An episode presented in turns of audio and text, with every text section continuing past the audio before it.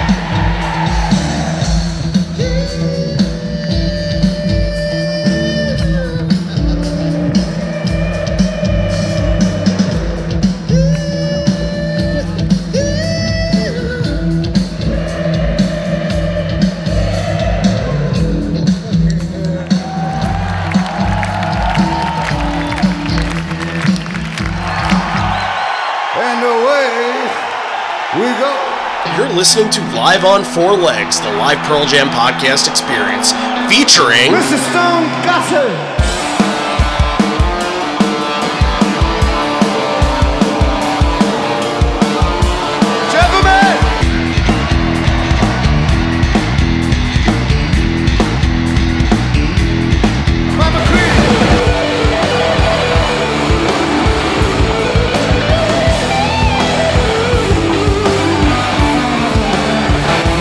Fucking Cameron in the drum.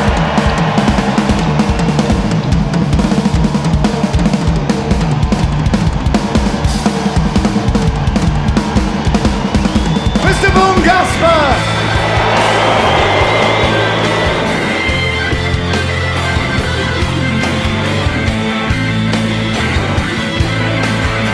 You can call me Al, you can call me Ed, you just, just fucking call me, why don't you?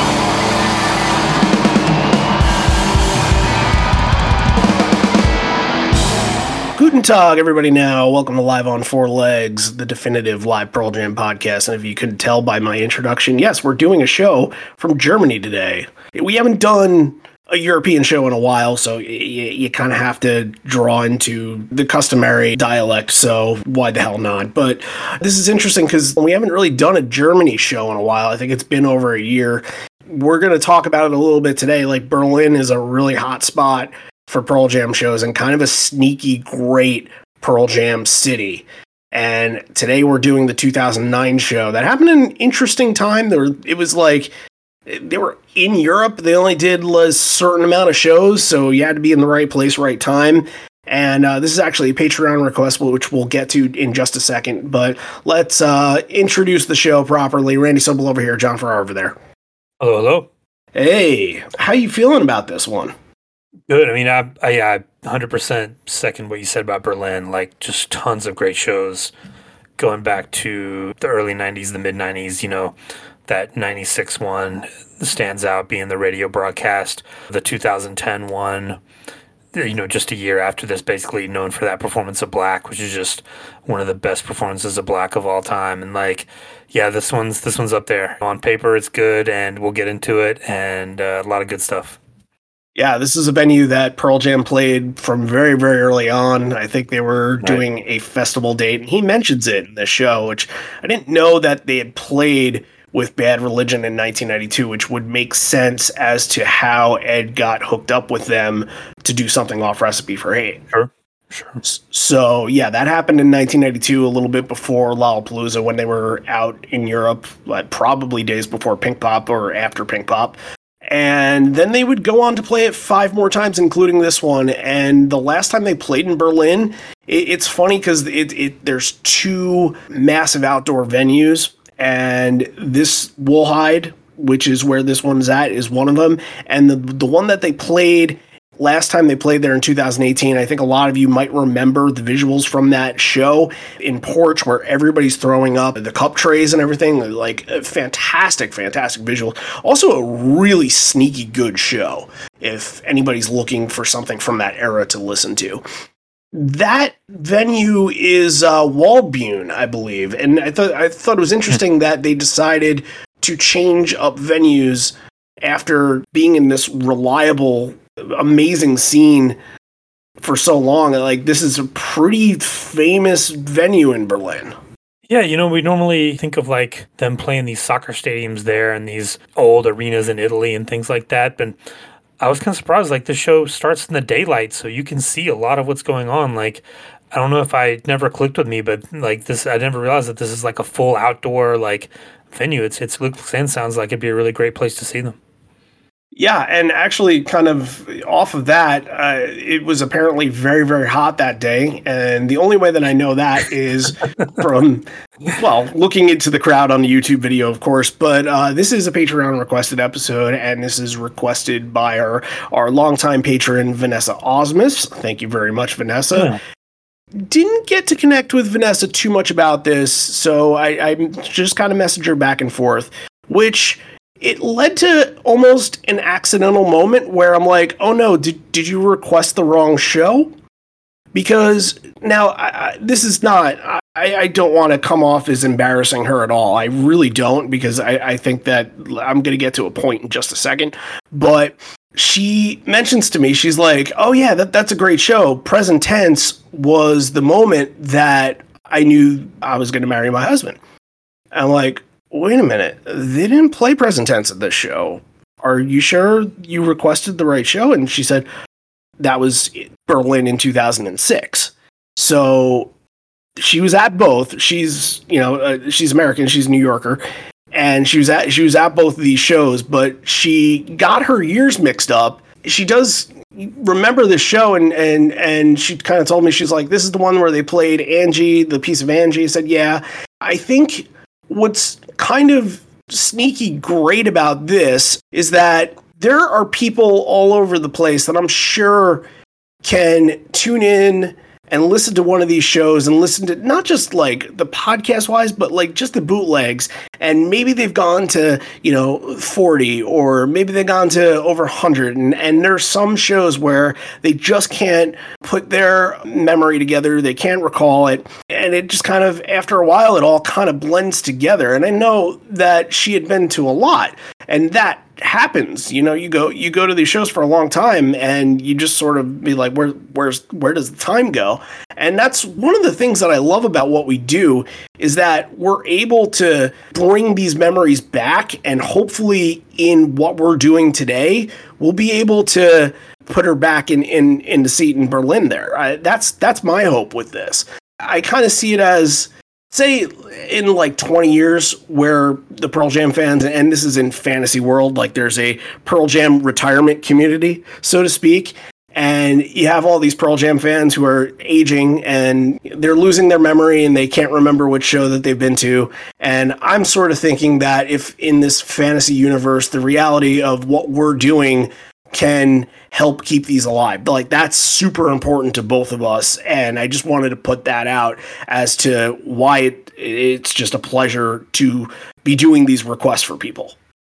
Absolutely, yeah. And you, when you started the show with Matt, you guys talked about that about like preserving memories and giving people a chance to go back and kind of relive these shows. And yeah, that's that's one thing that I've you know really tried to hit on too since I've been with you. And yeah, it's just just appreciating you know every single show. We sometimes come on and you know we kind of joke about our ratings, like you know don't take it too seriously, but every show's a 10 for somebody. Like every Pearl Jam show is someone's favorite show. Every show is someone's first show.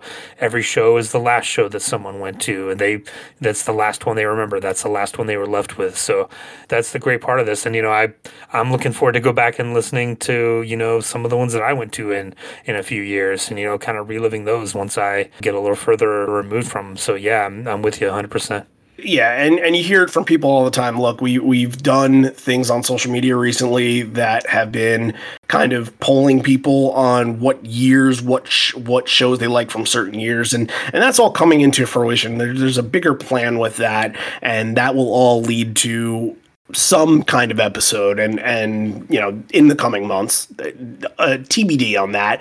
But it, it's leading to a lot of people just kind of jogging their memory and whether it's what I've listened to before on boot, whether it's what I've been to, and there are people that have responded to us that have been to hundreds. There are people that responded to us to only been to a couple that had been waiting until we had posted, you know, the 2013, been like, oh, that was the first year that I went on tour with them, and and this is now I can participate. This is what I remember. And you know, I, I, I just always think that this is as much of a fan celebration as it is kind of a preservation of history. So anytime we get a show such as this where we have the opportunity to reintroduce it to people, because this is one that I had listened to a little bit in pieces on Sirius before. Uh, I didn't realize this show kind of was as good as it was when listening to it. That I, like, I think that this is and we can get into this in a little while, but I think that this is probably vastly underlooked. I think so. I think a lot of people talk about that 2010 one, and you almost like forget there was one less than a year prior. That's a good point because yeah. we mentioned 2006, and they were in Berlin for 2006, same venue as, as they were for this one. They were in Berlin for 2012. They were in Berlin 2014, then 2018. So that's all bunched together. This is always a city that they seem to hit whenever they're in Europe. So it makes sense that things can get lost in the shuffle. And it's good that we can kind of take a piece of that and highlight it for the next hour and a half and put it into the spotlight even though what this is we're in january and this show was an august show it has no business being talked about right now but good shows are good shows and they have business being talked about whenever we feel like talking about them so yeah, pearl jam's going to play there god willing in this this summer as we'll well see. So yep. there's going to be another one to talk about that's right. Yep. So, look, I think we can jump right into it because that's basically what they do at this show. There's no slow start. There's no, you know, trying to get the crowd warmed up with a release or long run or something like that. Go out with Why Go to open this.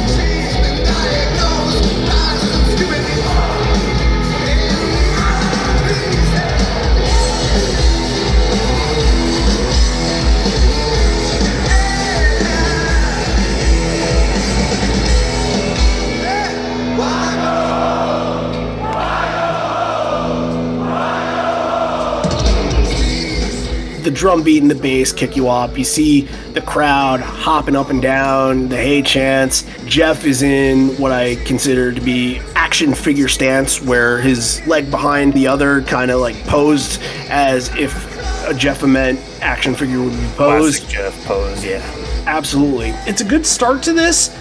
However, it had some time where it needed to get going a little bit, and I'm watching Ed, and I'm looking at him. I'm like, he doesn't look like he's too comfortable or he's just looking sluggish. I I didn't know what was going on with him. Obviously, it would all figure itself out, but I thought that in the beginning, the first couple songs, he had not found sort of an energy, or this is going to be something that he brings up later.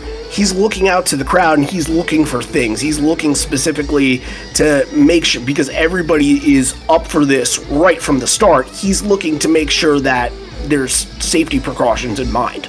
Yeah, a place like this, that's going to be in the front of your mind. It almost like distracts him a little bit. And there, there have been times we talked about where he's, you know, kind of lost track of the song or done whatever, been distracted. Like, that's perfectly fine. Like, yes, take care of the people in the front.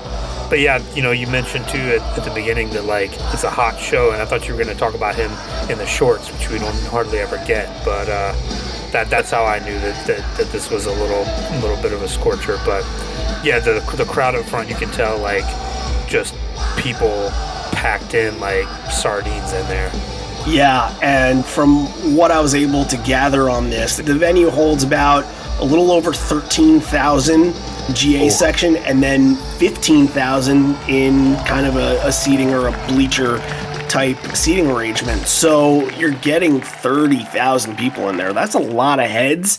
And it's all kind of pretty snug, it seems. You know, it, it didn't seem like there was a lot of room for comfortability there. Right.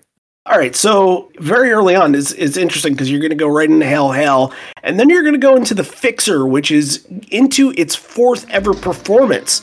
Talk a little bit about 2009 here, and they are just starting to introduce these Backspacer songs to the world. Got some, I believe, debuted on Conan O'Brien. I feel like the Fixer was introduced before Got Some, but not live. What, what I saw from the Fixer was I just saw the crowd right away, and especially like you're playing a brand new song to a huge crowd as the third one in. And in some scenarios, in some cities, they might be like, oh, okay, I haven't really marinated on this one yet. The crowd is really up for Fixer. I was very surprised by that. Yeah, they are. And this is one of those shows that's like, it's kind of a lame duck album show where like they've released some singles, but they haven't released the album yet, so they're you're not gonna get right. the, any of the like album tracks like you would a little bit later on. But I think the album came out even not too not too long after. A, mo- a month later, yeah. yeah, yeah. September twenty first, I believe. September twentieth, twenty first, one of the dates. Right. The Fixer, you really hear Boom like on a piano. Yes sounding really prominent and it sounded pretty good and like a lot of the most anthemic pearl jam songs like didn't start out that way even like the early ones of you think of like alive which was not meant to be this huge anthem that it became. Even something like like Why Go, a lot of those early songs, it happened organically, and you you can't force things like that. And the thing that I always go back to on the fixer is like it's just it just feels a little forced. It was fine. I tried to look for something good and tried to look for something to hit on it, and and you know I, I didn't didn't hate it, but it, it just feels like it's it's forced, and especially here early in the set with Why Go and Hail Hail, it's like they're trying to push it into that category, and it, it never really stuck. Yeah, that that's interesting, but also from the aspect of like watching Ed in the first two, a little hesitant, and then watching him in Fixer, he seems pretty ready to go, and he seems like okay, the smile's on, and he's actually kind of excited to introduce a new song to this crowd. So yeah. that part is good to see. But yeah, it, it's not a bad or a good thing that it's here. I think like maybe even later in the set it could get lost a little bit, and we can kind of possibly talk about that when Got Some comes. But hey, it's giving the song its due and it's trying to figure out what it is. They, they don't know what it is yet. Right. If, it didn't end up being very anthemic, but for 2009, it was as close to anthemic as anything was on Backspacer at that And like, it, it, just goes to show it's only been played once since 2015. Mm-hmm. So there you go. Right. Uh, one other point about kind of the early songs here Corduroy followed up on the Fixer, and this is something that is kind of an, an ongoing theme throughout the night that it just threw me off just just watching is that Ed is using an Epiphone instead of his like patented Strat, and it's just such an odd thing to me because he, it seems like it's so uncomfortable for him. It, it's just it's a big bulky guitar, mm-hmm. and it's something that seems like so natural for Stone because he'll he'll play bulky guitars like Les Paul and and Epiphone, Uh, but for Ed, it, he's always using something like a strat, something very light, something very thin, something that you could strum really hard off of. And I'm wondering in this era if he was just trying to experiment with a new sound and maybe kind of get off of that a little bit, which I, I think maybe he said, well, what works, what works, and, and, and went back to the, to the strat for normal occasions. But it's most of these songs that he's playing he's playing this Epiphone. Yeah, it is weird. And we've kind of talked about that, you know, different eras, especially, you know, Stone will go through tours and eras where he'll get really attached to like an acoustic. And we've talked about, you know, there'll be this era of black, you know, really has an acoustic feel, or this era of even flow sounds different on this different guitar. But it's weird because I wonder if he's, you know, because we see Stone on an acoustic later on in this. I wonder if they were just trying to layer some sounds differently. You know, maybe they had just come off recording a new album and he maybe liked the way it sounded, maybe used it in the studio and was like, hey, you know, I want to bring this out on tour and see how it sounds. But yeah, it, it is awkward for him because he's not like a, and again, this is going to sound like a slight, but it's totally not. He's not like a nuanced, fluid guitar player. Like his his guitar playing is good because it's hard and he strums fast and he puts a lot of passion and effort into it and that's the way he plays. And this guitar doesn't seem like it's a match for that. Like you kind of have to the strat seems more of like a match for him. So yeah i agree. It's a little it comes off a little awkward. Odd but interesting for the time period and something that we don't really harp on too much is is what and and how they play. But one of the things for Corduroy, look, I, I think it was a little forced and a little hesitant at first until the ball was able to drop on it and you're able to kind of build the tension and you see all the hands in the crowd all clapping and everything and and getting that major energy boost in that moment as Matt kind of takes over and Mike kind of takes over uh, you know, I, th- I think up until that moment, it was it was a little odd, but when is the crowd not going to take over on corduroy? When are they not going to be prepared and ready for it? You mentioned the the crowd. Did you see? There's a moment where they're kind of panning across everyone's hands up in the air, and someone holds up like a full pitcher of beer. And I did not see like, a picture, and I'm like, "Oh, we're in Germany. That's right." That was I kind of like kickstarted in my head, like, "Oh, okay, that's right. We're we're watching a show in Germany." Well, it's August, so it's basically Oktoberfest over there. Yeah, exactly. That's how it starts. So, yeah, very, very cool. So, Ed, look, I don't know how fluent you are in German. I am 0%. No. Yeah. So, same. and I'm sure it's not much because he struggles to speak German. So, it's probably just like, thank you for inviting us to this place kind of stuff. I didn't get any translation, but yeah, it basically says in English that this place looks very beautiful, but not me because I'm pretty ugly, then gets a little bit of German and goes into I am mine. Coming off of this conversation with the Epiphone and sort of layering sounds, like you said, I think I am mine, where Ed kind of had a history of being very strummy on it and kind of getting into just sort of a, almost like figuring out a way to make it a punk rock song in aspects. Like this felt like when he's strumming it, it, it's a little bit clean. It's it's cleaner than usual. He's playing it kind of a little bit lighter, and I don't know if that's sort of a a dad ed era kind of transition, but it felt like this version didn't quite have the early Riot Act feel to it every time we've we've done a 2003 show lately, I Am Mine's been a really good highlight because he's playing real hard and he's strumming hard and he's he's adding a lot. You know, he adds a lot to the build, especially before the the solo at the end, where kind of puts his heart into it. and You can kind of tell that like it's a moment like he's connecting with the song, and to not get that. I think makes a big difference, and like I said, it's got more of a cleaner tone, more of a lighter kind of, and you know, it, it is a waltz. It's in it's in three four, so it needs some of that hard edge to it to give it something and not make it sound like a waltz.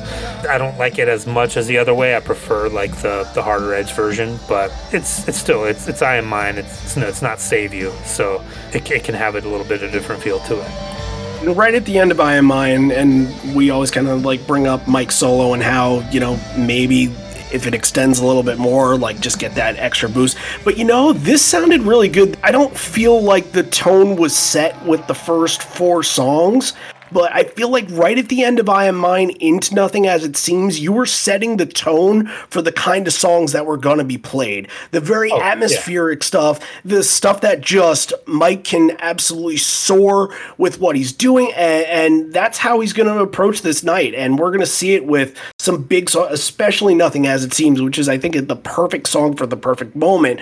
And there's just some touchstone moments from this show that you can go back on and be like, okay, this is a turning point. And Nothing As It Seems, I feel like, is the first big turning point from this show.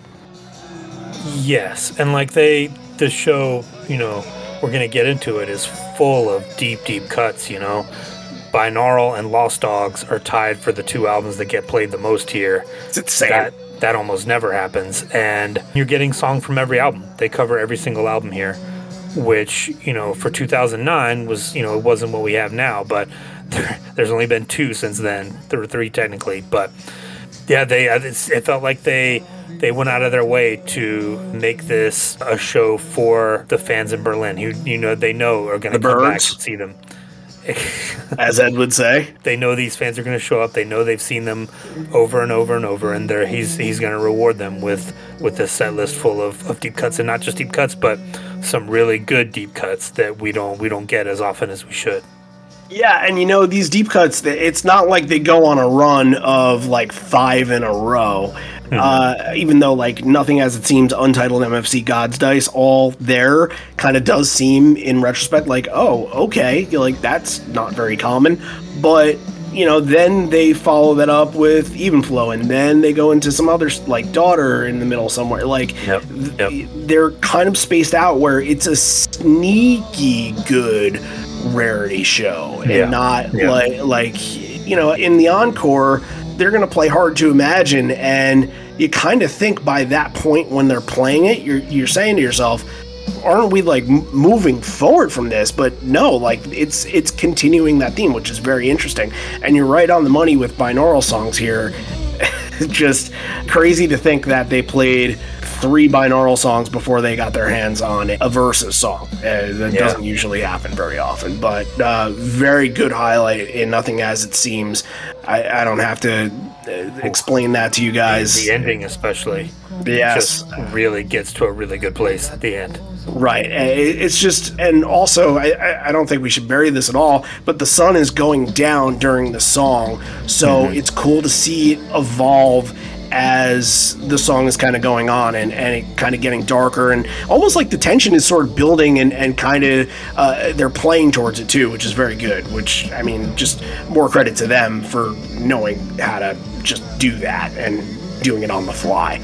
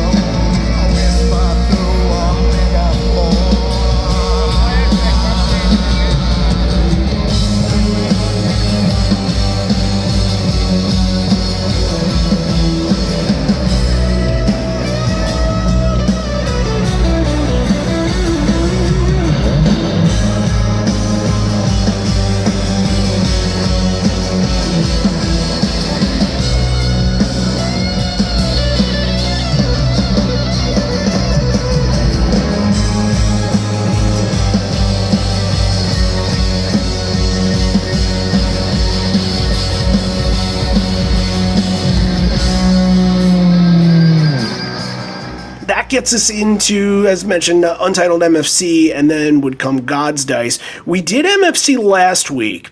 It didn't have Untitled. It was before they were doing Untitled, very shortly before. But we did mention something with Untitled that they didn't really have an extension to the back end of the song because Untitled would be the extension in the beginning. However, and I think we should talk about Untitled first, but I'm going to finish that point in just a second. Untitled being the lead into this, eh, like, I always love when they do a little bit of something different. They can kind of change the lyrics a little bit and maybe, like, extend it, make it a little bit longer, but that's what they do on this one. Oh yeah, he says, uh, you know, I've had a, enough of feeling alone. I think it is. Yeah. and he really he really lets his voice go for it. He really pushes it. I i love untitled. I think i even i think i had it in my top 25 when we did that list. I i love every single version. I'm, I'm with this is the first one since 2006 for some reason. I i wish they would do it every single night. You don't have to pack no things. We make it up as we go Go, but I don't want to go alone.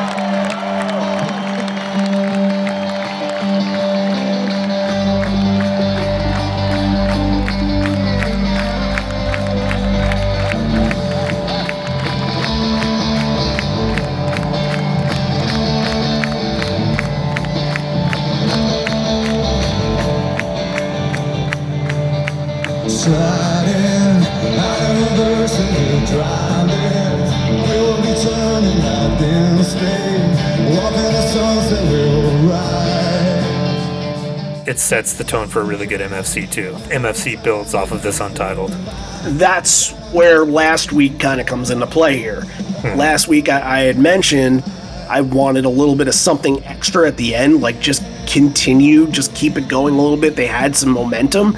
And in this one, I'm like, okay, you got some momentum. What can you do for it? And listen to Matt. Matt picks up on that and says, yeah, damn right we have mo- momentum. Matt starts kind of going uh, double beating this and elevates it, and I'm like, shit, yes, this is exactly what I want out of this song. It was perfect. I like, I got, I got nothing else. It was a absolute perfect version of this song. Well, I'm gonna make the alarm sound for the Stone Solo alert because you know whenever Oh my you God, get these so whenever you get these yield songs, you're gonna get a Stone Solo, and oh, one one of the best MFC solos I've ever heard. And really, I think the solo is what leads to Matt kind of feeling let's up the pace here. Let's Yeah, kind of yeah. work off what Stone was doing. And yeah, it all worked together perfectly.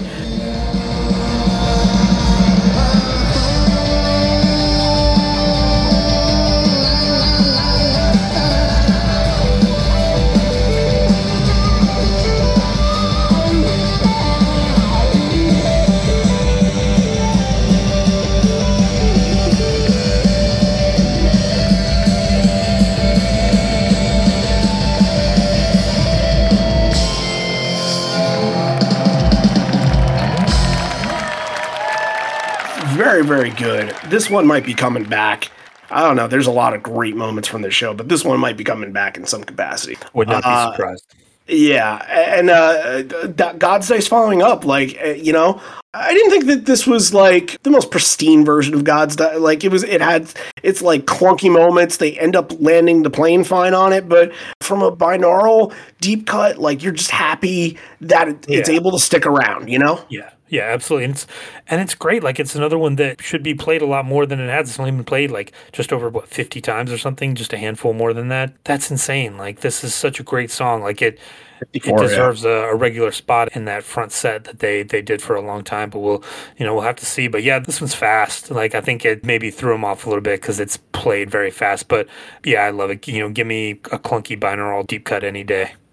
And after that, addresses the crowd, asks if he can speak in English. Is everyone okay over there? And now he's addressing the folks in front. It looks good. Just remember to keep your footing on the fast ones. The ground's a bit soft out there. And then we get a three steps back situation. you know, going back to what you said at the beginning about him being a little tentative and being a little wary, he even says, like, I was out there earlier walking around Right. and I noticed that it was soft. So that's another reason I think he was watching at the beginning because he, Mm-hmm. had, he had experienced it firsthand. Yeah, and I think that it goes back to how many uh, frontmen are going to do that, like check the surroundings and make sure it's like that's not his job to do that, but he seems to always put it in his hands and wants to know firsthand. Like he can he can get that information from a roadie or from his security guards if he really wanted to, but Yeah, he could and- say, "Hey, hey, go down there and check." right, but Ed wants to know firsthand Yeah, yeah. what's going on. So and everybody knows why. We don't have to say it, we don't have to say it because especially in especially in Europe. and 2021 what did we see every show that we had had a song that needed to be stopped in the middle of it. So uh, like this is a very it's still happening to this day. So let's uh, follow that up with even flow. And there's a lot to break down with this. I think this is another one of the like turning point moments from this show. And it's interesting because a lot of the turning point moments, even though there's like very rare songs that you don't get, a lot of the turning point moments are songs like Even Flow and Daughter. And that's just, those are the show stealers in this. And the way that Even Flow kind of breaks in, Mike is bringing something a little bit different within the verses. There was an interview with him last year, a couple years ago, where he was like, "Yeah, on something like on, on even flow, I'm I'm still trying to push myself. I'm still trying to get better at it. I'm still trying to find the perfect way to do it. You know, he, he's always trying to get better and doing it. And I think I think this, you know, especially this is early on in this tour, and they're they're kind of starting a new era. I think he's just kind of seeing what sticks and trying new things out and he's got that in his back pocket you know he's been doing this for he's been playing the song for a long time he can play it backwards and forwards you know ups, ups upside down and right side up. So yeah i think he's just he's just pushing himself trying to come up with with new things to see what see if he likes it and see if it works and see if it can bring the band up see if it can elevate the performance. Yeah i thought it was good.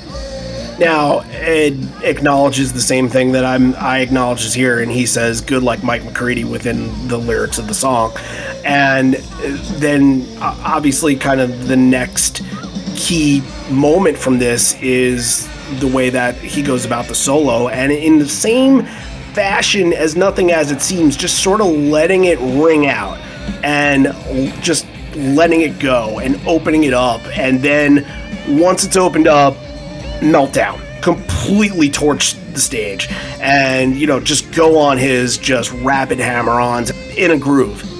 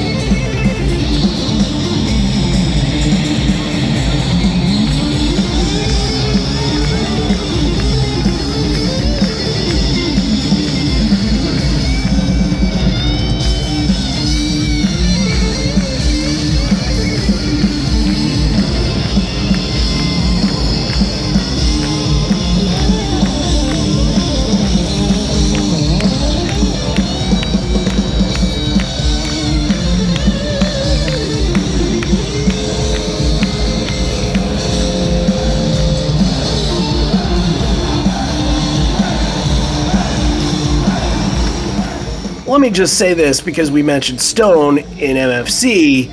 Stone has a little bit of something different in there too. yeah i was busy listening to matt cameron There's a lot of things about this version that's very good.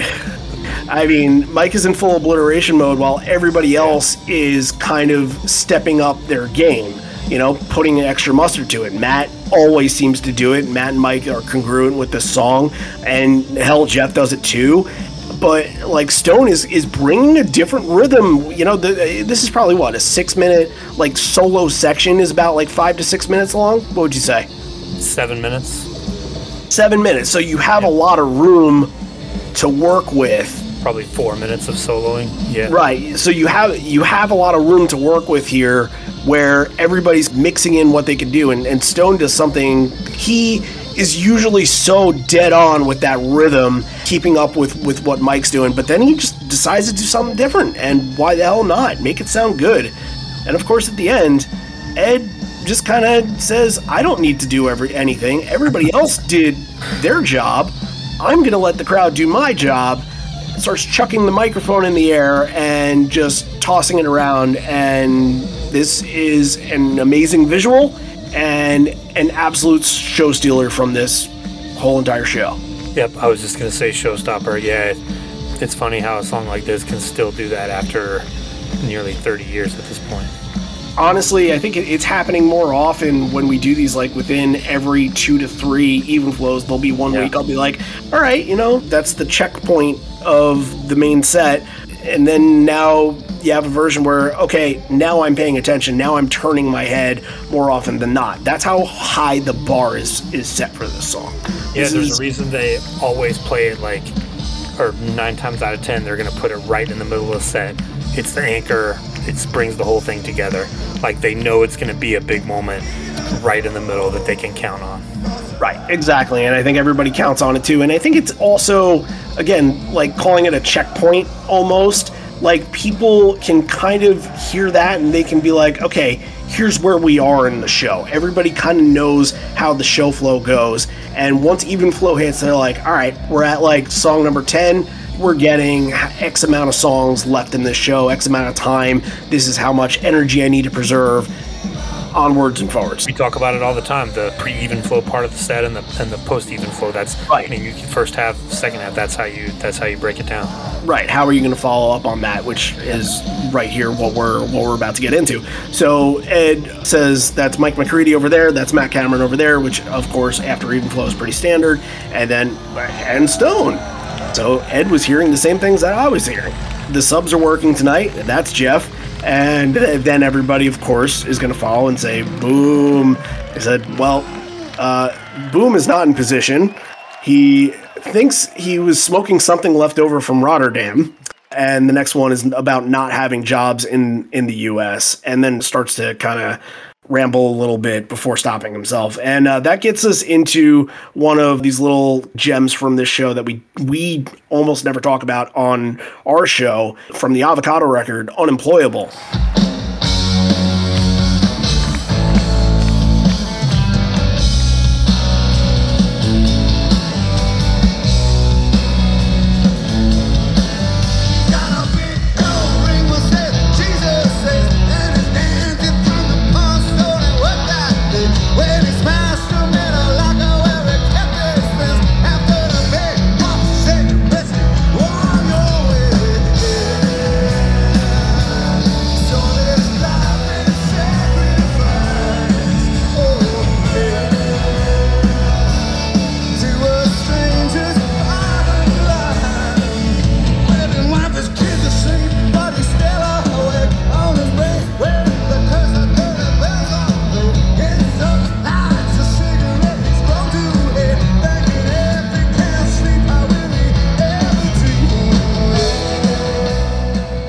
That this version, again, we don't hear it a lot, and when I have heard it, I'm like, okay, it doesn't quite find its footing live. It doesn't really have a lot of steam. Just kind of, the crowd doesn't really know what to do with it.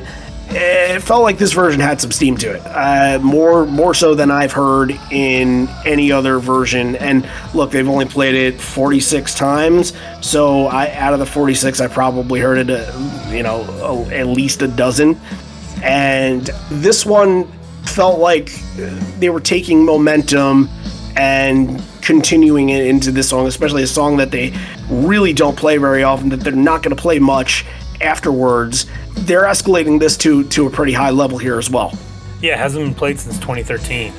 It's best when they kind of do their E Street Band impression when they really kind of play it up, and you almost wish like the song had like a saxophone part. If, if Boom could learn the saxophone and do like the the Clarence Clemons thing on this, because it's it's just a Springsteen, you Oh, of course. tribute. But yeah, I mean, Ed's he can do that. He, he that's his wheelhouse. So when they really can like get a little bit, you know, grittier and and sound a little bit like the E Street Band in 1983, then then you know it's in a good spot. But yeah, not my favorite song. You know, take it or leave it. That's it's not one I usually go back to. But it was Well, I usually go back to either, but I thought that this performance upped the ante on it. Like it just, Uh, there, there was punch to it, and again, like you're putting it after even flow, and you're thinking like, okay, in for a down moment with this, especially some of the songs that follow, like those perk your ears up. You're like, okay, I want to pay attention to these. Unemployable. Well, I guess they're just dead on for everything on this show. So I, I feel like you're going to follow that avocado song with another avocado song. Not a lot from that record at the show. Those are the only two with severed hand, and, and it's. I think that's interesting because you always kind of see where they are with the last record, where they stand when a new record comes out. Like when um uh, now that why? What are you laughing at? I'm I'm laughing because I know what you're about to say What am I about, to about say? uh, about the uh, the lack of lightning bolt songs that we got this past year. The show's too predictable.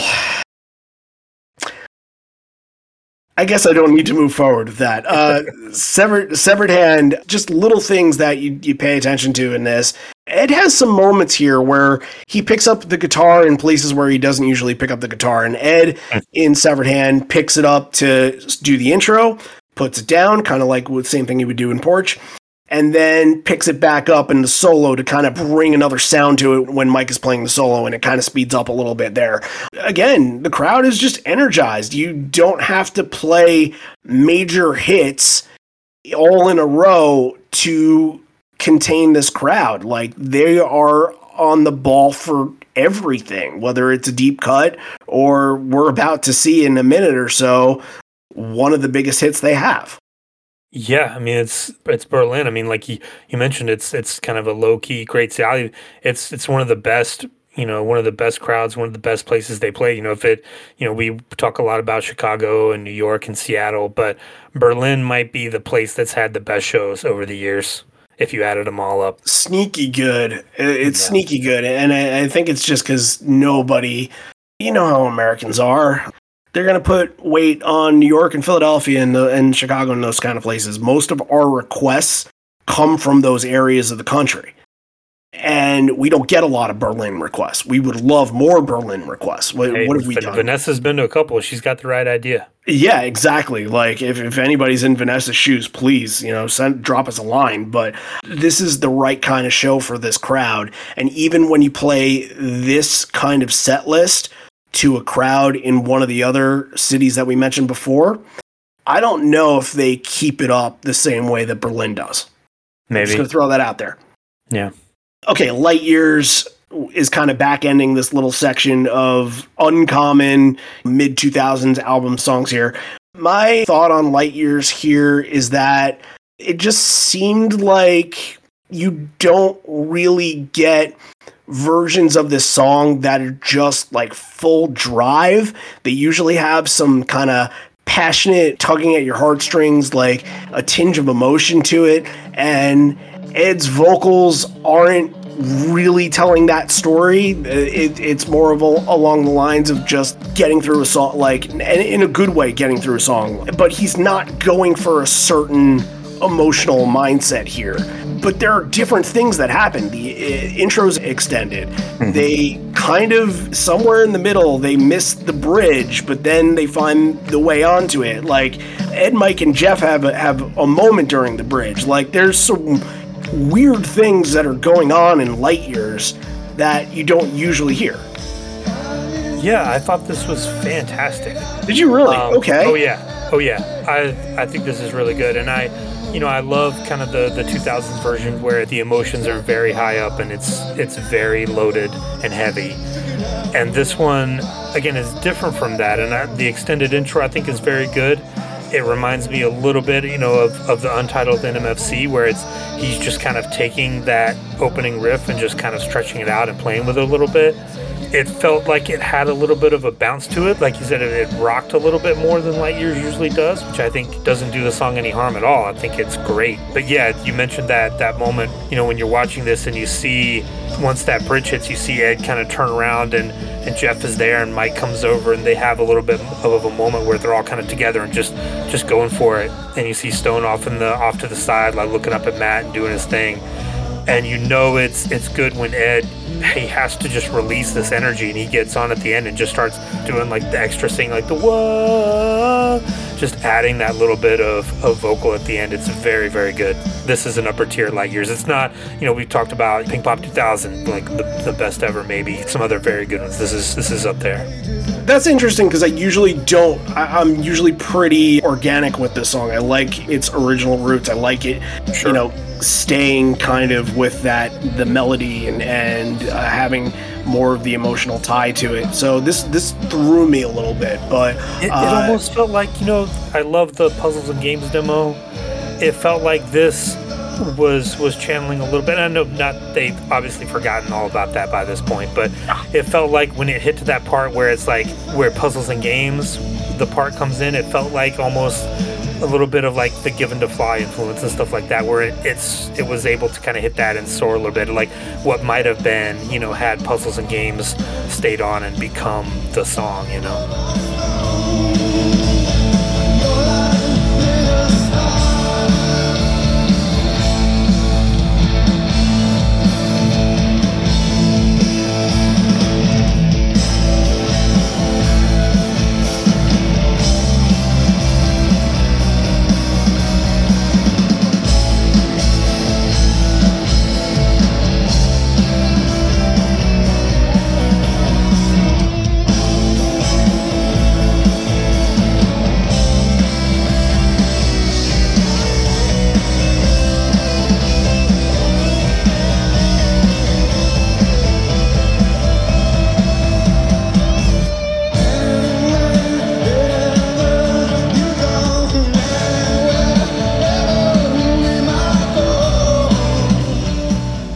following up a binaural track and and uh, how many times are you going to say that? Or you're following up a binaural track with dot dot dot. You're going back to another hit song here and it's daughter.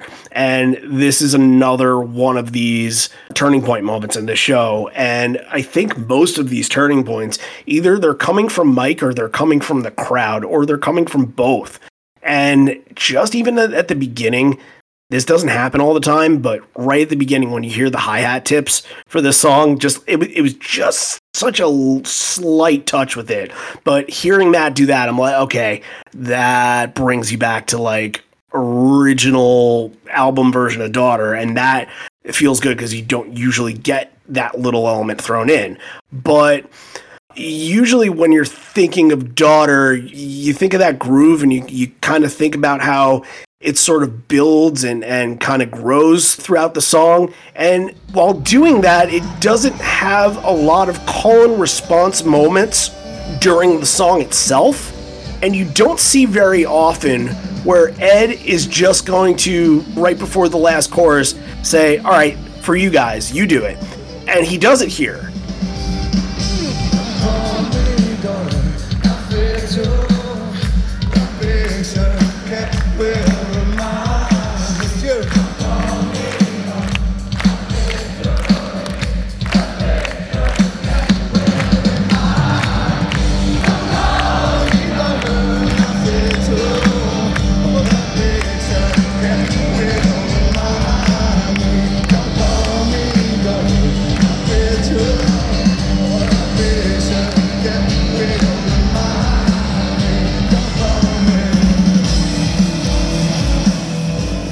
I think he's just recognizing that this is one that they're clear on, that they're singing louder than ever, and he's building a new moment out of this song that you don't usually get. That's very good.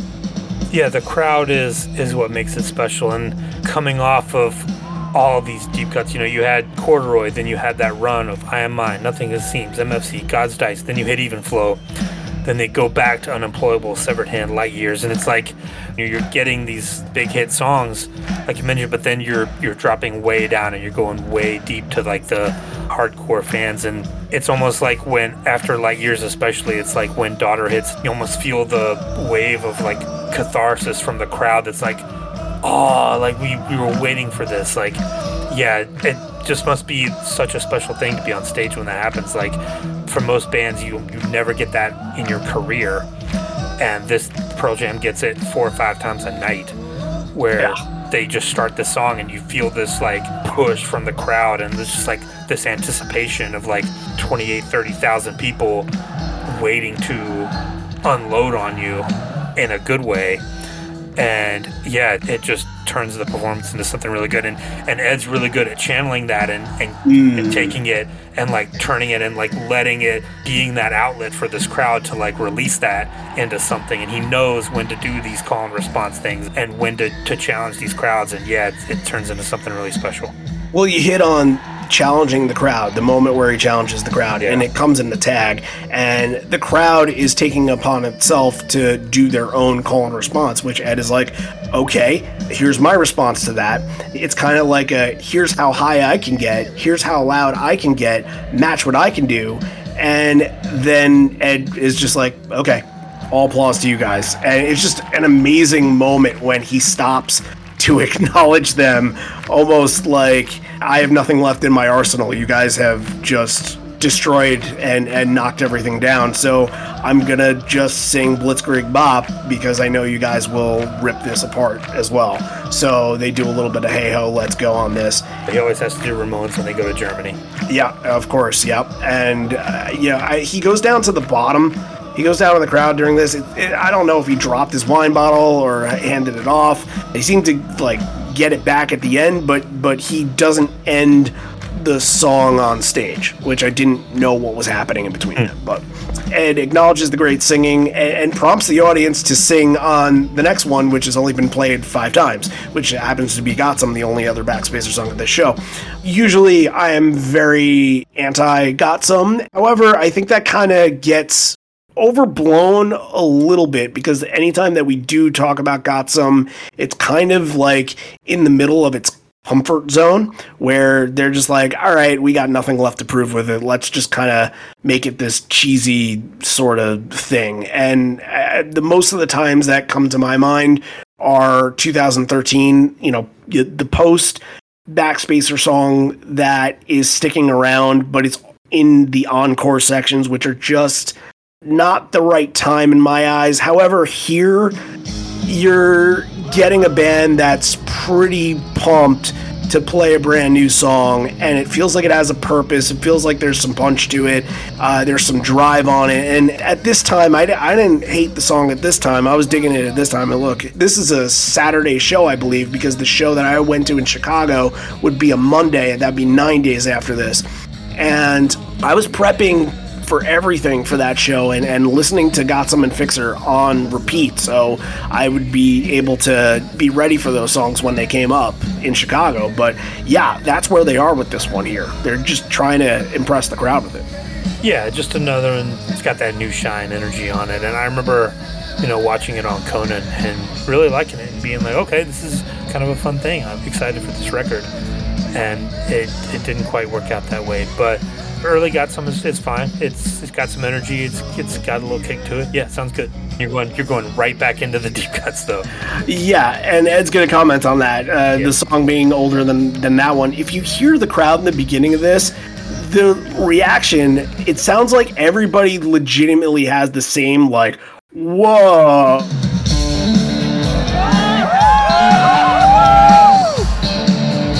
kind of reaction. Like, what? Glorify. We didn't think that this one was. Kind eh, if you think that Glorified G is going to be the rarest thing that's happening at the show, well, wait around for one song, and Yeah. you'll see that that that's not the case. But I thought that this was a pretty fun version. Stone doing the backup vocals. It's an old song they never bring back, and and sometimes it can be a total train wreck outside of the 1993 wheelhouse. And sometimes it's just fun and they can get through it and it works. And I thought there was nothing that could really go wrong on this night. And I thought that Glorified G fits right into that. Yeah, it's always I'm always kind of taken like aback when it shows up in the in the 2000s because like oh yeah that that one oh yeah It's the most forgotten song off verses, and Yeah. I, that that's looking at Rats too. Like Right, I, I think maybe that's a little bit controversial opinion because I know a lot of people do like Glorified G, but look, don't I don't listen to that song very often. yeah and it's been a while since we talked about it I think so long time. That's Yeah. why we're harping on. Uh, there's going to be the next one that we're going to probably Right. spend a couple minutes on too. That's why we're harping on a lot of these songs because we don't have a lot of reps with them. Uh, Glorified G, yeah. I, I couldn't tell you the last time I covered Glorified G. That's why, Right. like, hearing it feels a little bit more inspired than maybe the last time I heard it. Well, there was a there was a little bit of a dig at Dave A too, right? Yeah, uh, was it necessary? I don't know. Maybe. Maybe. but Ed mentions that it was written by one of our old drummers, even though he didn't know he was writing it. okay. This next one is older than the last one. And Ed mentioned something here to take care of the women in the front. And then literally, you're transitioning it from this one into one of the oldest songs that they have.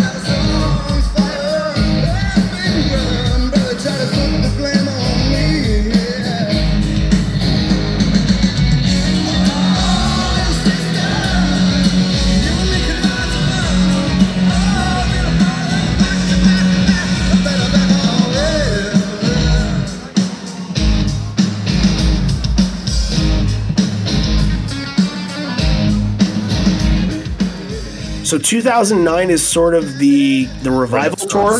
Yeah, for Brother, and the reason Yeah. that is because the Redux that came out, Mm-hmm. and uh, we didn't have at least, and maybe you can shine some light on this because I don't, I actually don't know the answer to this. But when Lost Dogs came out, and you guys heard Brother, the instrumental version, did you know that there was a version that had lyrics to it? yes. You- okay, that was circulated around. I think yeah, I think it was out there. I think you could find it. Yeah. Okay, so all right, so that wasn't a surprise to anybody in, in 2009 when they released like the Evil Little Goat and the 2000 Mile Blues kind of kind of tracks. Right. Right, And the uh, evil little goat you had had on the on the demo, it was out there. I think people knew. Okay, And we knew they we knew they had played it in '91, so it had to have lyrics. right, yeah, and that's the Florentine Gardens version, and that was like the only time that they did it back then. Even though Right. it's been played eight times, and six of them happened in 2009. So Just ridiculous. Yeah, it's just another weird happenstance thing that just happens with this band. And Uh, dropped in dropped in 2010. They obviously like Yeah, a lot of those at the show. what means do they have to go back to it? Yeah, It's it's yeah. tough to sort of explain this because it's not a deep cut that people are like, oh my god, like brothers want. It's not alone where people have like a good attachment to alone Mm-hmm. or like fatal. Or other side where people are like genuinely Wash. surprised. Yeah, people are like appreciate these. Brother is is sort of one of the lower spectrum deep cuts. Again, it, it was another one where it's like, oh yeah, like it's not like oh I remember this one, it's awesome. It's like, oh yeah, I rem- that's okay. They're gonna play that one. All right, cool, All right. cool. I guess. Cool, got this one, got this song, and this is this is one they actually ended up playing at the Chicago show that I went to. That's right. So I'm thinking to myself because I'm relatively, you know, fresh Pearl Jam fan at the time. I'm like, oh, this is something that they probably do more often than not, or whatever I was thinking then. Like I, I don't. Maybe I thought it was it was it was a treat. Who who the hell knows? But uh, it was at least familiar in my head because of the Redux that, that was out. Let's end the main set here. This is going to be a big main set ender and another turning point moment. That's insignificance. It's going to be into do the evolution, but really the highlight is absolutely insignificance. You just it captures the way that you're ending this main set, which is just capturing a a big stage, a big crowd show, you know, capturing a big moment. And insignificance, and it's funny that insignificance is the one to do this because you're thinking, yes, this main set is very binaural heavy, and insignificance being sort of the stamp on that and ending it in such a like the song is splitting hairs, you know? Everything that happens in it, like you're getting the same crowd reactions that you would get in the other songs. Like a crowd in the US, you might not get that for a deeper cut song. It builds a lot of tension, and then you get the roller coaster drop when you kind of have that section in the middle, and then they're able to just go off on it at the end.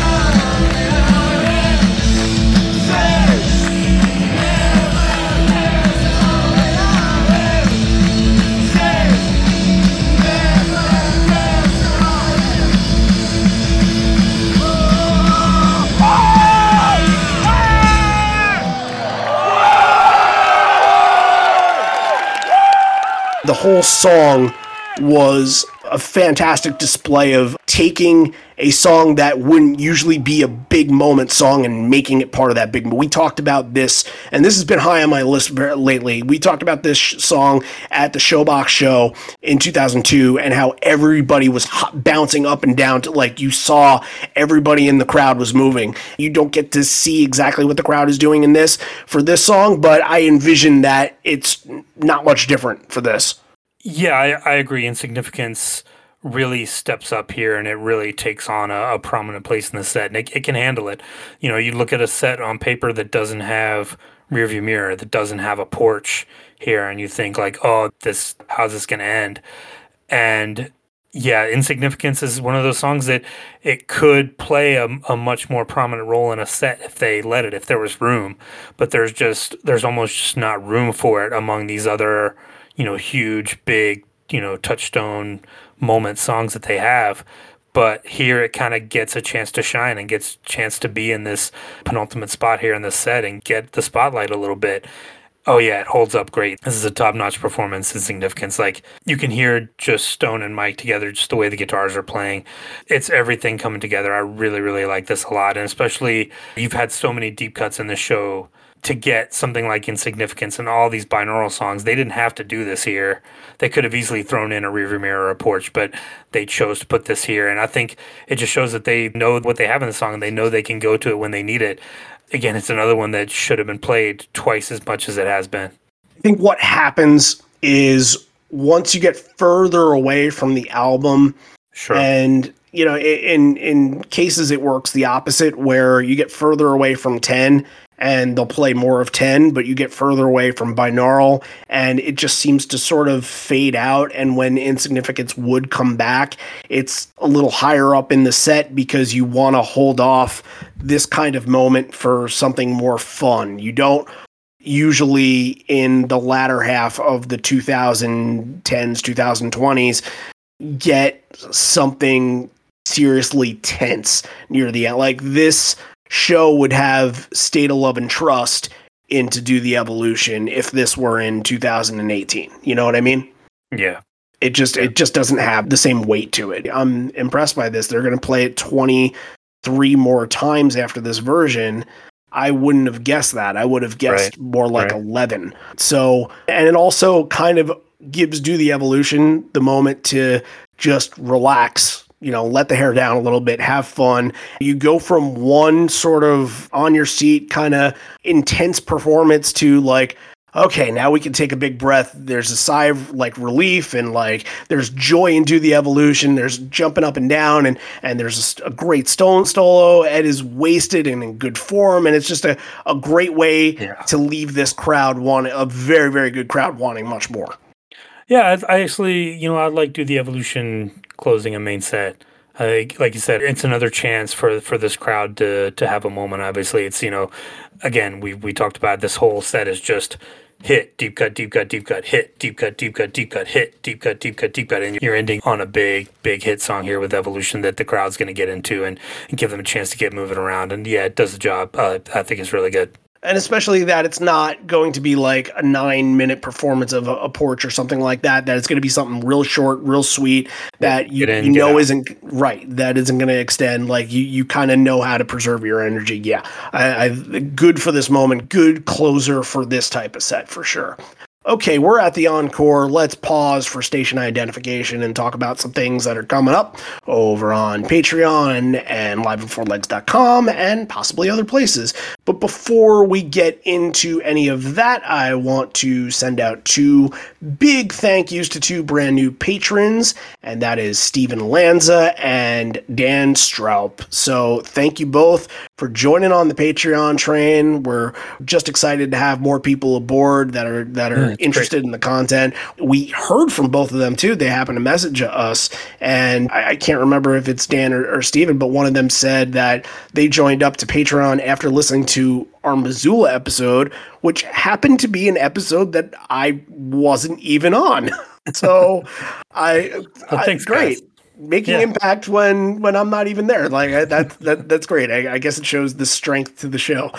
But yeah, awesome. It's just great to see more people just take an interest and uh, you guys take interest then we take interest that that's just how this thing goes our patreon exclusives we did like the vmas 93 a couple weeks ago that's out there and the plan is to do a crazy mary evolution very soon. We're working on it. We're in the middle of it. Things kind of they pause they they continue they pause they continue and and the evolutions are really hard because we want to make sure that we do them exactly right and we don't miss anything. And crazy mary every single version is about eight to nine minutes long so it takes much longer than the average evolution episode. So it's going to take maybe a couple more weeks before we get that out, but that is something that we're working on and we're working hard on right now. But yeah, if you are interested, look, our evolution list now kind of grown into 16 songs uh, from anything from Immortality to In My Tree to Given to Fly to Rearview Mirror. Uh, release like all these songs what we do is we break down the whole entire live evolution from where the song started to how it grew to how the fans reacted to it to some of the stories and to what it is today. And i think it's said from a lot of people that are, are very dedicated listeners their favorite thing that we do. And i think it's the favorite thing uh, that we do too because it's kind of like a research project for us. Almost like you know when you're going into your masters and you, and you want to write kind of a thesis statement that that's equivalent to what our thesis statement would be. If that's kind of highbrowing it then whoops sorry. But that's just sort of how we feel about it. Like I, i'm somebody with a bachelor's degree. Like that's that's all i got. So if this is the research that i got to show for the rest of my life then sure what the hell you know? It's on it's on record so i guess i guess that's fine. But if you want to listen to those episodes. They're all over on our patreon platform patreon.com slash live on four legs. You can download the patreon app and search for live on four legs or you can actually go to our website liveonfourlegs.com the concertpedia and go anywhere on the website and you can pretty much see a little sidebar that says become a patron and all you got to do is sign up there and you can actually listen to the content and probably find the content much easier on liveonfourlegs.com you can sign in right there and listen to the patreon content while you're surfing the, the website. So just cool stuff and and hopefully more of that will come but something that is sort of a side project i suppose uh, the the brad or the wellwater conspiracy of live on four legs I, I suppose I, I, I'm getting into doing YouTube stuff now. We haven't really promoted our YouTube channel at all because it's just kind of rehashing the podcast and, and putting what is usually on Apple and Spotify and wherever else onto YouTube and and there's no actual video there. But there isn't much and I have this webcam that I want to put into good use so I'm going to try doing some stuff. It's going to take it not very seriously. I'm going to put not a lot of effort into it but maybe somebody somewhere will think it's interesting so just make sure that if you're interested in that sort of stuff just look for the live on four legs youtube channel i, I think that's all you gotta look just search for live on four legs there's nobody else called live on four legs so that's that's all you gotta do Yep. And again, keep, keep checking that website, liveonfourlegs.com. We'll have our 2014, the rest of our 2014 concert preview reviews up soon. And then we'll, uh, we'll start working on 2013. a lot to do much to be done but back to the rock gotta finish this show first before we continue let's take a breath Well, that's already what we did, but that's Ed speaking, not me. Thanks so much for this response and the exception. Like I mentioned early in the show, that we played here with Bad Religion in 93, which I didn't think was right, which I was correct about. It was 1992. And Bad Religion, they're still good, but religion is still bad. We didn't practice this, but right before we went on, we decided we would try this one anyway. And this one is Bee Girl. It's another lost dog. It's another that we haven't talked about in ages. And it's also another that I never have much more to say than it's a nice little performance and it's a nice moment where Jeff can play acoustic and sit next to mm-hmm. Ed and, and it's a different vibe on stage. It's two and a half minutes long. It's not a sing along by any means. It's not like a crowd participation song, but it's nice and it gets you into the next thing. Yeah, it's just a just a fun little thing. Like it's just a throwaway, almost improv that they never thought was going to turn into anything from that Rockline show, and to see it kind of have this life after that has got to be just so weird for them, and just something. Yeah, like like you mentioned, Jeff gets to really concentrate and, and try to not fuck up the on the acoustic guitar, and not an instrument that he's used to playing. So a lot of times you'll see a, a just breathe here. You, you would see that Not there yet. a month a month later, or like you know a footsteps or something where it's something a little with a little more weight to it. But this isn't that kind of show, so I think yeah, it fits, does the job, gets you right into uh, gets you right into the next one. It's a deep cut show that's going to have a song that is played only for the 10th time. And think about in the next 12 years, they would play it 15 more times. So it's one. started. Right. It's one that's more on their radar. So, especially I've in seen it like twice. I've seen it. Ze- I've Yeah. technically seen it once, but it doesn't count as a stat because they were sound checking it Mm-hmm. at Wrigley, and I was able to hear it. So it's not going to be much different than that, but I True. can't put it on the stats. So Nope. that's getting you into Better Man. It has the crowd taken on Better Man, and I had a thought on this because I thought it was very, very interesting. Listening to the crowd compared to the crowd that you get in the US, you can specifically hear all the individual European accents in this crowd. like, it's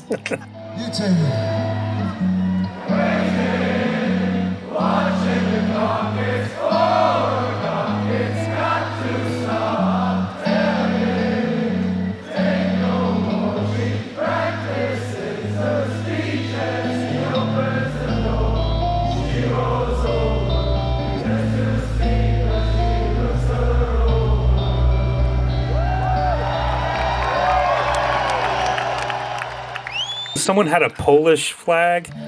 There's, yes. There's there's yeah you could Um, there was a French, Mexican flag German, out there, too. Italian.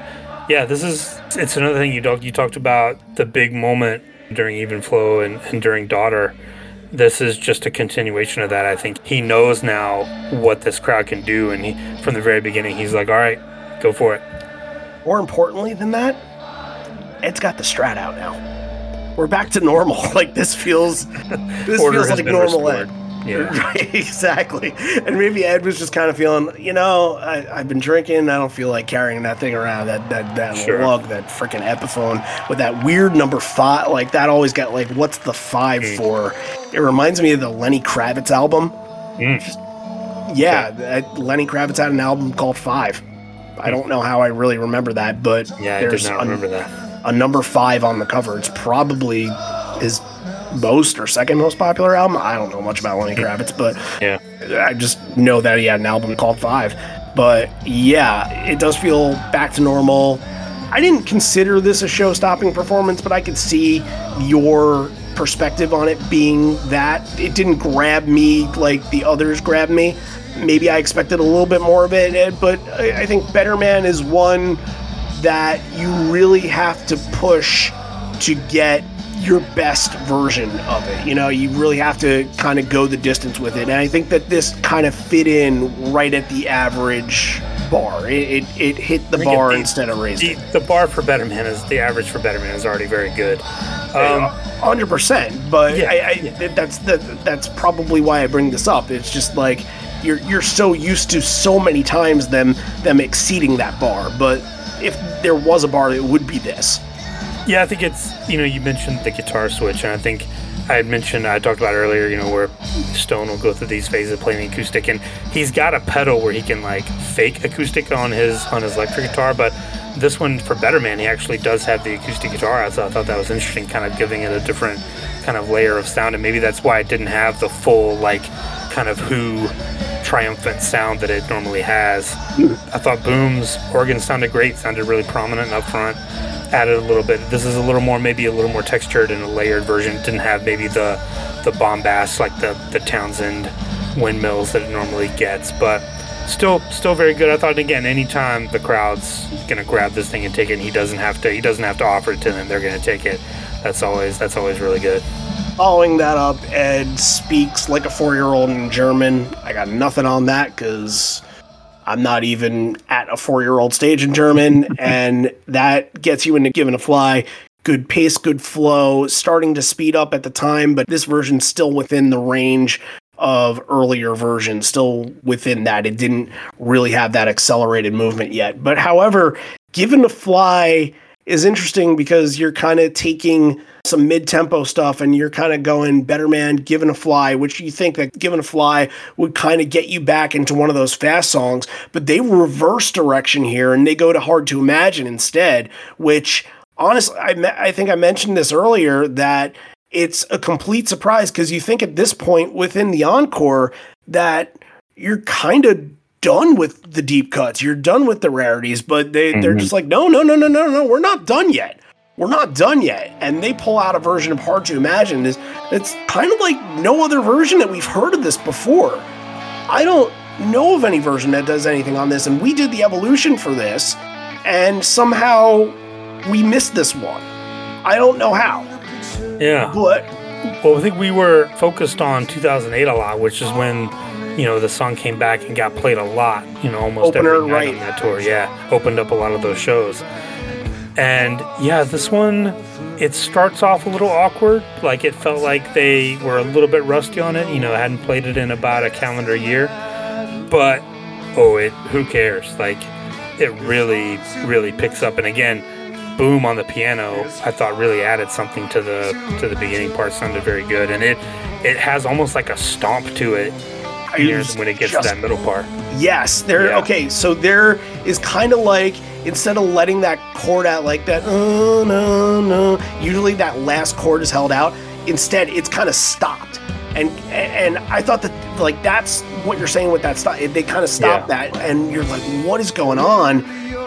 Where are they going with this? And then midway through, Matt's kind of opening this up, driving the pace a little bit more. Ed puts the guitar on. When do we see this in Hard to Imagine? I don't remember ever seeing this happen in Hard to Imagine before. Yeah, yeah. Can't think of The, the elements from Boom, the elements from Mike, and this version is just reworked in a, a way that we didn't pick up on when we did the evolution. And, and I'm like so disappointed that we didn't capture that because uh, there were only 37 versions of the song played. We should have been able to to pick up on this, but like this is just a whirlwind and even at the end it kind of has its own little reprise like stone is playing the beginning of the song back to the crowd while the crowd is clapping along with him. Like there are some really just moments that take you back in this. You're just like what direction did they take this in Yeah, and it's it's interesting because you know this is another one that that you got in Chicago yeah nine days later as an opener, pretty normal and it kind of went back to that 2008 version. exactly that right Yeah, there was none yeah. of this and then they wouldn't play it again until Berlin in 2012.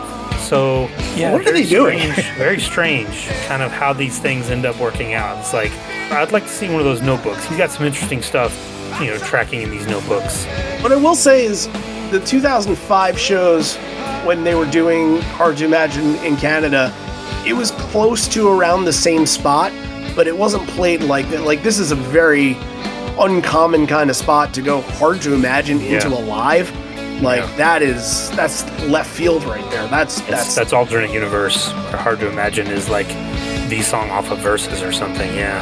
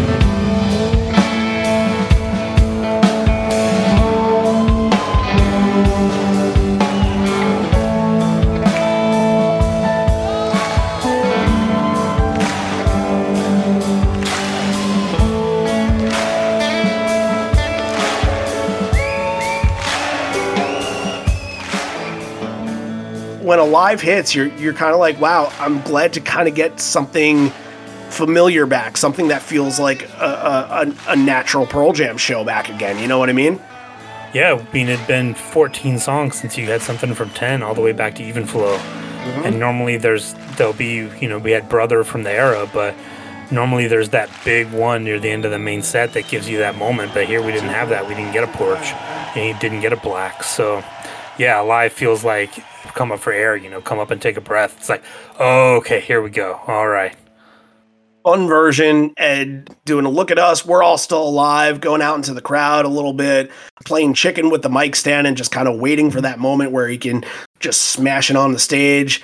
Big and and you know that show in Chicago, they played it in the same spot, closing out the first encore.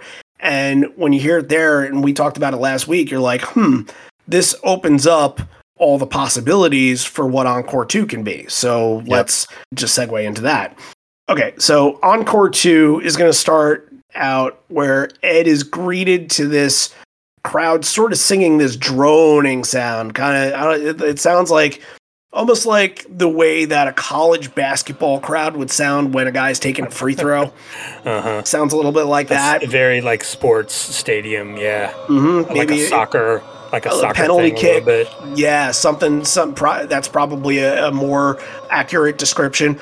But Ed kind of follows along in the same route that daughter was, where he's kind of matching what they're doing, and then he starts beginning to control the crowd, like has this just sort of hold over them, and it's it's very. It's odd and, and it's kind of cultish. Oh, he could absolutely have a cult if he wanted one.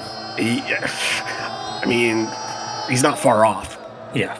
He just doesn't he just doesn't really give in to his followers Yeah, as much as most cult members do.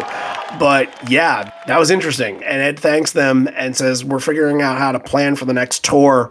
A few years ago they were supposed to play a show in italy. You think of the 2000 and i'm not sure if this was 2006 2007 because 2007 they did a short run of european shows that kind of get pushed to the side and forgotten about. And they did a lot in Germany that year. Dusseldorf and uh, there's one there's like Abeck or something like I Mm-hmm. Yeah. I, I can't can't remember and- Neuhausen ob Eck. Yeah, some festivals, yeah. right. And a lot of Germany, a little bit of Italy. And this must have been 2000 and no, no Italy in 2007. Uh, no okay so well, when was this show supposed to be for 2006 or 2007 I would think probably 2006 because it looks like 2007 was pretty jammed Europe? together. I don't think that was more like they did Portugal, Spain, Germany, Poland, Austria, well if you're doing portugal and spain italy Yeah. can kind of go with and then Denmark, Netherlands, Belgium. Like right that doesn't make sense those don't make sense with yeah. italy not a lot of space. Like these shows are pretty jammed in. You had a couple that were back to back. So I think it's probably 2006 because they did what five yeah the, Saudi im- shows. Yeah, the Imogene and Cornice shows, but Yeah. also when you think about the Verona show, and this makes sense, like the big storm came out of nowhere, destroyed the stage. Some people were injured that night, and Ed is mentioning one that's in recovery who's on the side stage.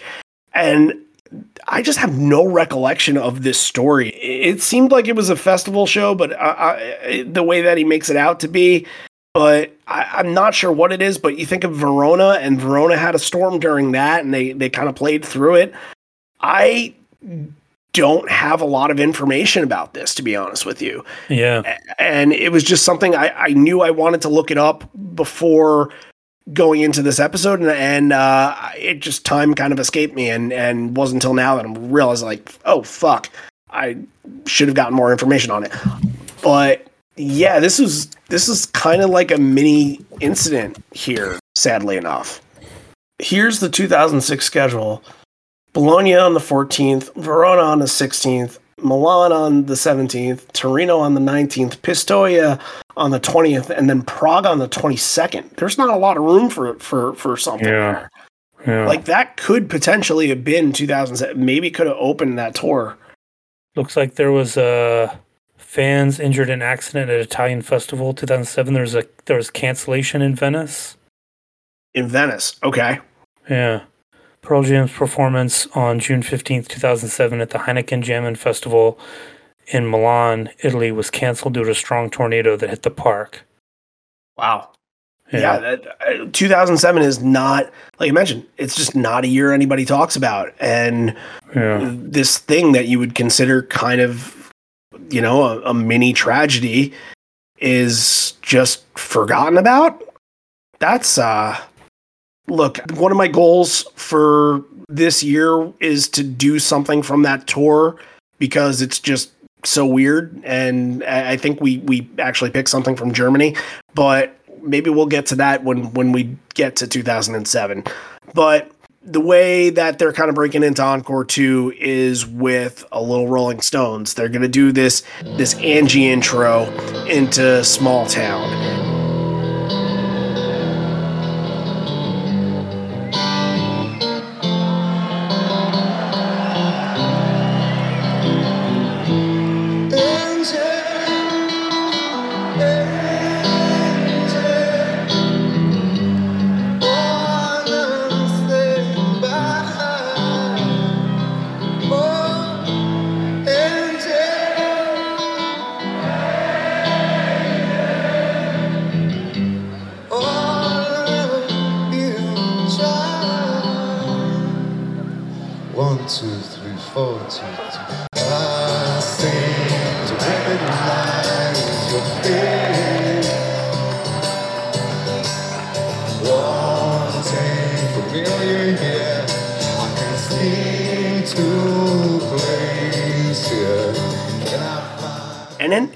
Version of Small Town too. Ed starting out with Stone, and then the rest of the band kicking in, and the crowd getting invested once they kick kick in. And I think it's good for this kind of moment because everything that happens on the stage feels huge.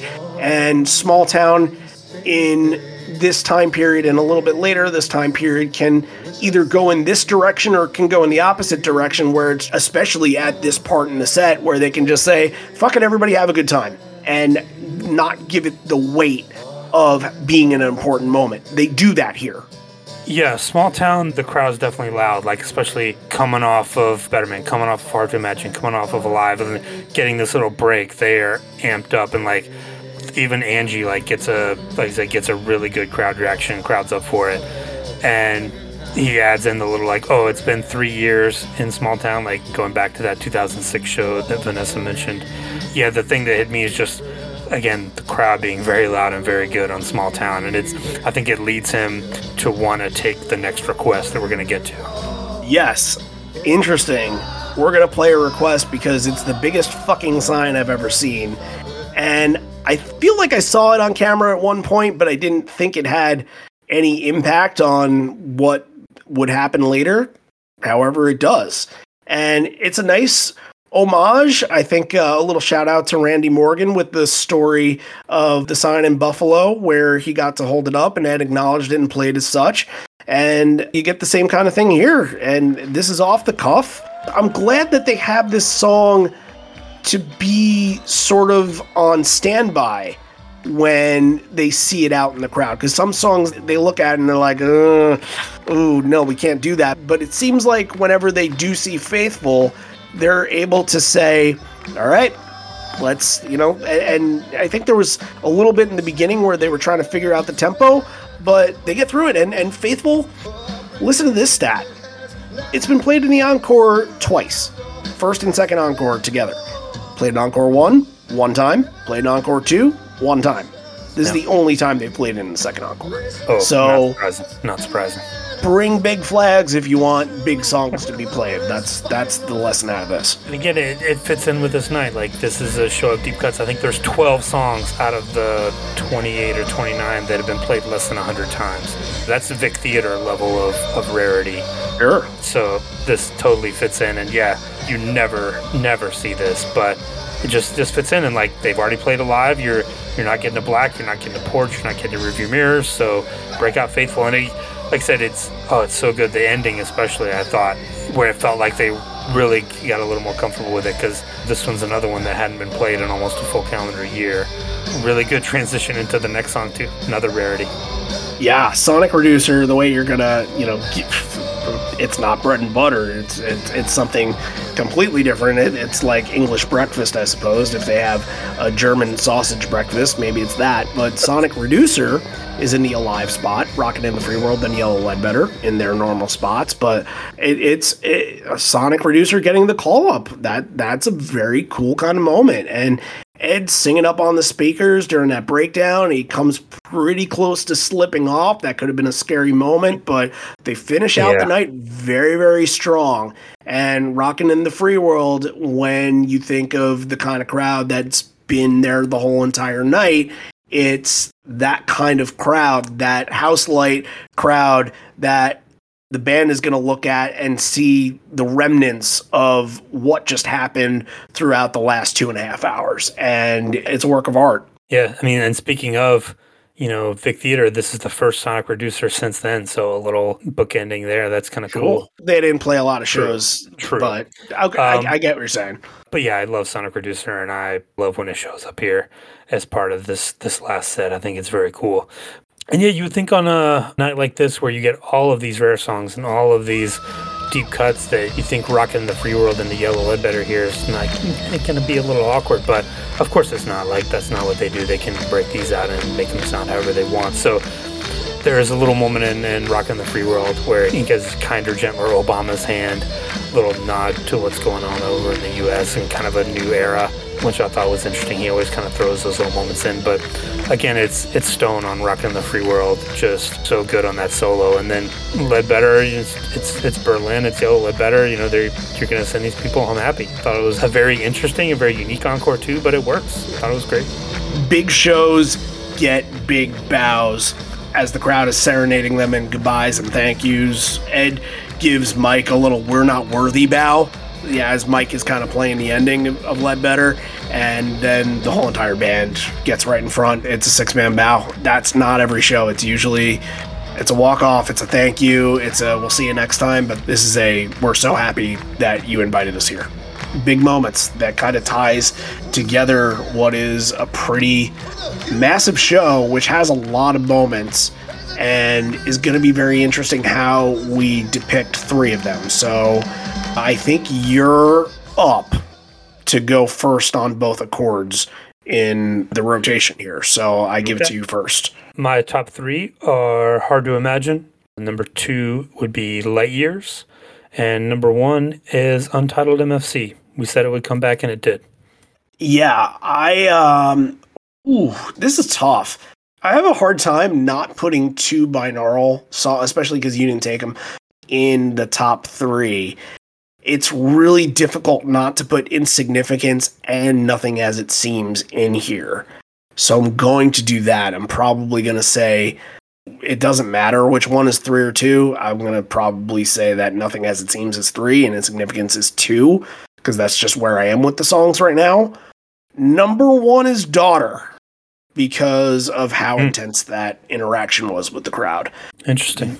That was a big feel moment. And I think that it should be recognized that Even Flow does deserve to be in the top moments of this, but it just misses my cut at least. So, and and since you mentioned Hard to Imagine, I dropped that from what potentially could have been in my three.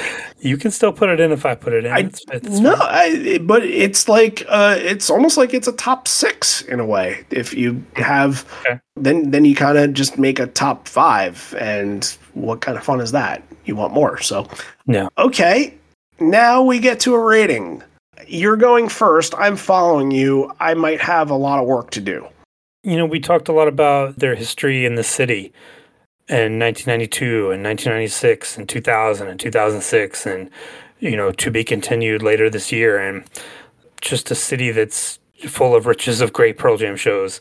And this was no exception. It's on paper, it looks like a weird, disjointed mess of deep cuts, but it works. It's anchored by some songs that do the job and they're, up for it and the crowd's up for it. It's a great night. I'm giving this a 10. Oh man, you're putting me on touch such a tough spot. Oh, f- Just just go with your gut, man. my gut wasn't ten, but it was the wheelhouse, and the big moments that happen at this show in other shows don't hold this kind of weight. 10. It's not a perfect show by any means, but it's it's a 10. We have our first. It's upper upper echelon. I mean the the 1996 show, instant classic. 2010, a lot of people go back to that one. 2000, fantastic.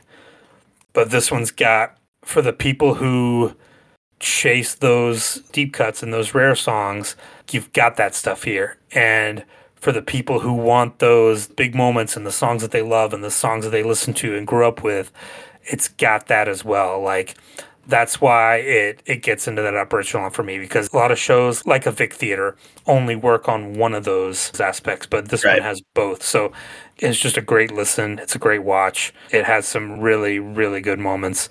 And yeah, on, on a tour that's in an era that's kind of overlooked because, you know, even just by us, by because, you know, Backspacers, you know, not something that we go back to often. But this one, with this one was a pleasure and a joy. So yeah, it's, it's up there. So, Soldier Field, MSG 1998, the Berlin from 1996. Mhm. I mean, I can kind of go on into a bunch that, Gorge, Gorge 95. The uh, Gorge, yeah. 2005. yep, the Gorge. Those didn't make the Hall of Fame, but this is our first Hall of Fame nominee for 2022. And that's like, I'm, I'm, Sorry, sorry. That Berlin 1996 one, I gave a 10, you gave a 9.8. you, you dick. How dare you? 9.8. Uh, I'm going to have to don't rescind that. We're going to have to we're to have to go back and work on that a little bit. Oh, that's that's brutal. I, yeah, I gave some weird rankings very early on. I think Yeah, that that was, a long in, time ago. That was a long time ago. that was in my phase, and I believe that was a three person episode. That Mm-hmm. was in my phase of like I don't give anything ten, and if I give something a ten, I really feel like it's like the greatest show of all time kind of deal, and my standards have changed. But thank you, Vanessa. Vanessa, you have inducted a show into to Live on Four Legs' Hall of Fame here, and a show that again we weren't really sure if this was the correct one, but I, you know, I'm, I'm just going to point this out now that 2006 because I didn't quite mention it, but present tense at that show is when Jason proposed to you right in the middle of the song, Oh, and uh, that's a wonderful moment. I can't wait until we do hit up that Berlin show that we can get to it and uh, and talk about it. So I hope you enjoyed this. I hope this opened up a lot of memories for you. And again, going back to what we were talking about in the beginning, like sometimes this stuff just kind of passes you by over the years, and you go to so many of these that you know some of them you just all kind of meld together. But yeah, I, I hope that. I hope you kind of jog your memory and, and we're able to enjoy this. So, and for anybody else that fits in the same boat, hopefully that happened for you as well. We're going to do another Patreon request next week. We're going to go to 2006 and do Cleveland, Ohio for 2006. Not a show that I know too much about, but we had a couple of 2006 requests, and this one is one that I kind of put in, and this was one by Randy Cross. And hopefully, we get to hear her story next week. So, again, we love getting the episode requests from shows that we're not familiar with because then it opens up our arsenal for our listening interests and everything like that. So, we're, we're going to get MFC again next week. I can't wait. oh, thank goodness. It's something I always get sick of, right? No, wrong. no. We didn't even mention any uh, uh, gnawing today. Think about next week. I'll bring that back. It'll be tenfold if it's a good gnawing version next week. But like we've been doing for the beginning of January, and we're going into February next week, and for part of February, we'll be doing this. We'll be hitting up more Patreon requests, like we mentioned in the middle of the show. That's part of the Patreon package is that you get to request an episode for us to cover on the show. And for anybody that is a patron right now that hasn't put in their episode request, please get it into us. So the quicker you get it into us, then the time comes that we have an open spot, we can potentially put it in there. And that's what we're looking to do because we have some that are on hold. We have a lot that we're trying to get in for 2022. We have a lot that we can't get in for 2022. So we don't want it to get to the point where you request it for 2022 and then we can't get it in in 2023. So let's make sure that everything, everybody has something in. So we're in the mindset of, okay, where can we make time for this? And now's the time. If, if you want to request something, it might take that amount of time because you know for somebody like vanessa she's probably been a patron for a little over a year maybe even more. It, it, took all that time before she was able to get her request. And that's just how backed up we are with the shows that we want to do for these people and the shows that we feel responsible to do to highlight from the band. So you know we can only do really one a week. This stuff takes time. So, and we just thank everybody that has their requests in, that have, have requested stuff before, that look, we're just continuing to do these and, and it's just been a lot of fun. And this has been a very interesting month of shows that we haven't really ever touched up on. And I hope that kind of continues into February as well. Actually, kind of expecting it. So, patreon.com slash live on four legs if you want to be one of those people that request your favorite show for us to talk about on the show. And just make sure that you just go through our archive and make sure you're not getting excited about requesting something we've already done because it's happened before. And i hate going back to people and being like ooh sorry can't do that one or sorry it's a show that we're saving for a moment later because that happens too. So all right I'm gonna say goodbye here but before we do thank you everybody for listening in. Hopefully we've done the show and this band enough justice to get your rating on Apple or Spotify, a comment on Apple. If you guys can spot us five star rating, it will help out with our visibility. It will get us to possibly be at the top of the page when you search for Pearl Jam on any of these entities. Thank you all for listening in. I got nothing left to say. This was a Hall of Fame show, so it's time for the spiel. This may be the end. We're here, but not for much longer. And although we may be parting ways, I miss you already, and I miss you always. Thanks everybody for tuning in. Hopefully, we gave you the memories you deserved and a Hall of Fame show at that matter. And can't wait. Maybe we get one next week. Never know. We'll see you then. Back to back to back to back to back.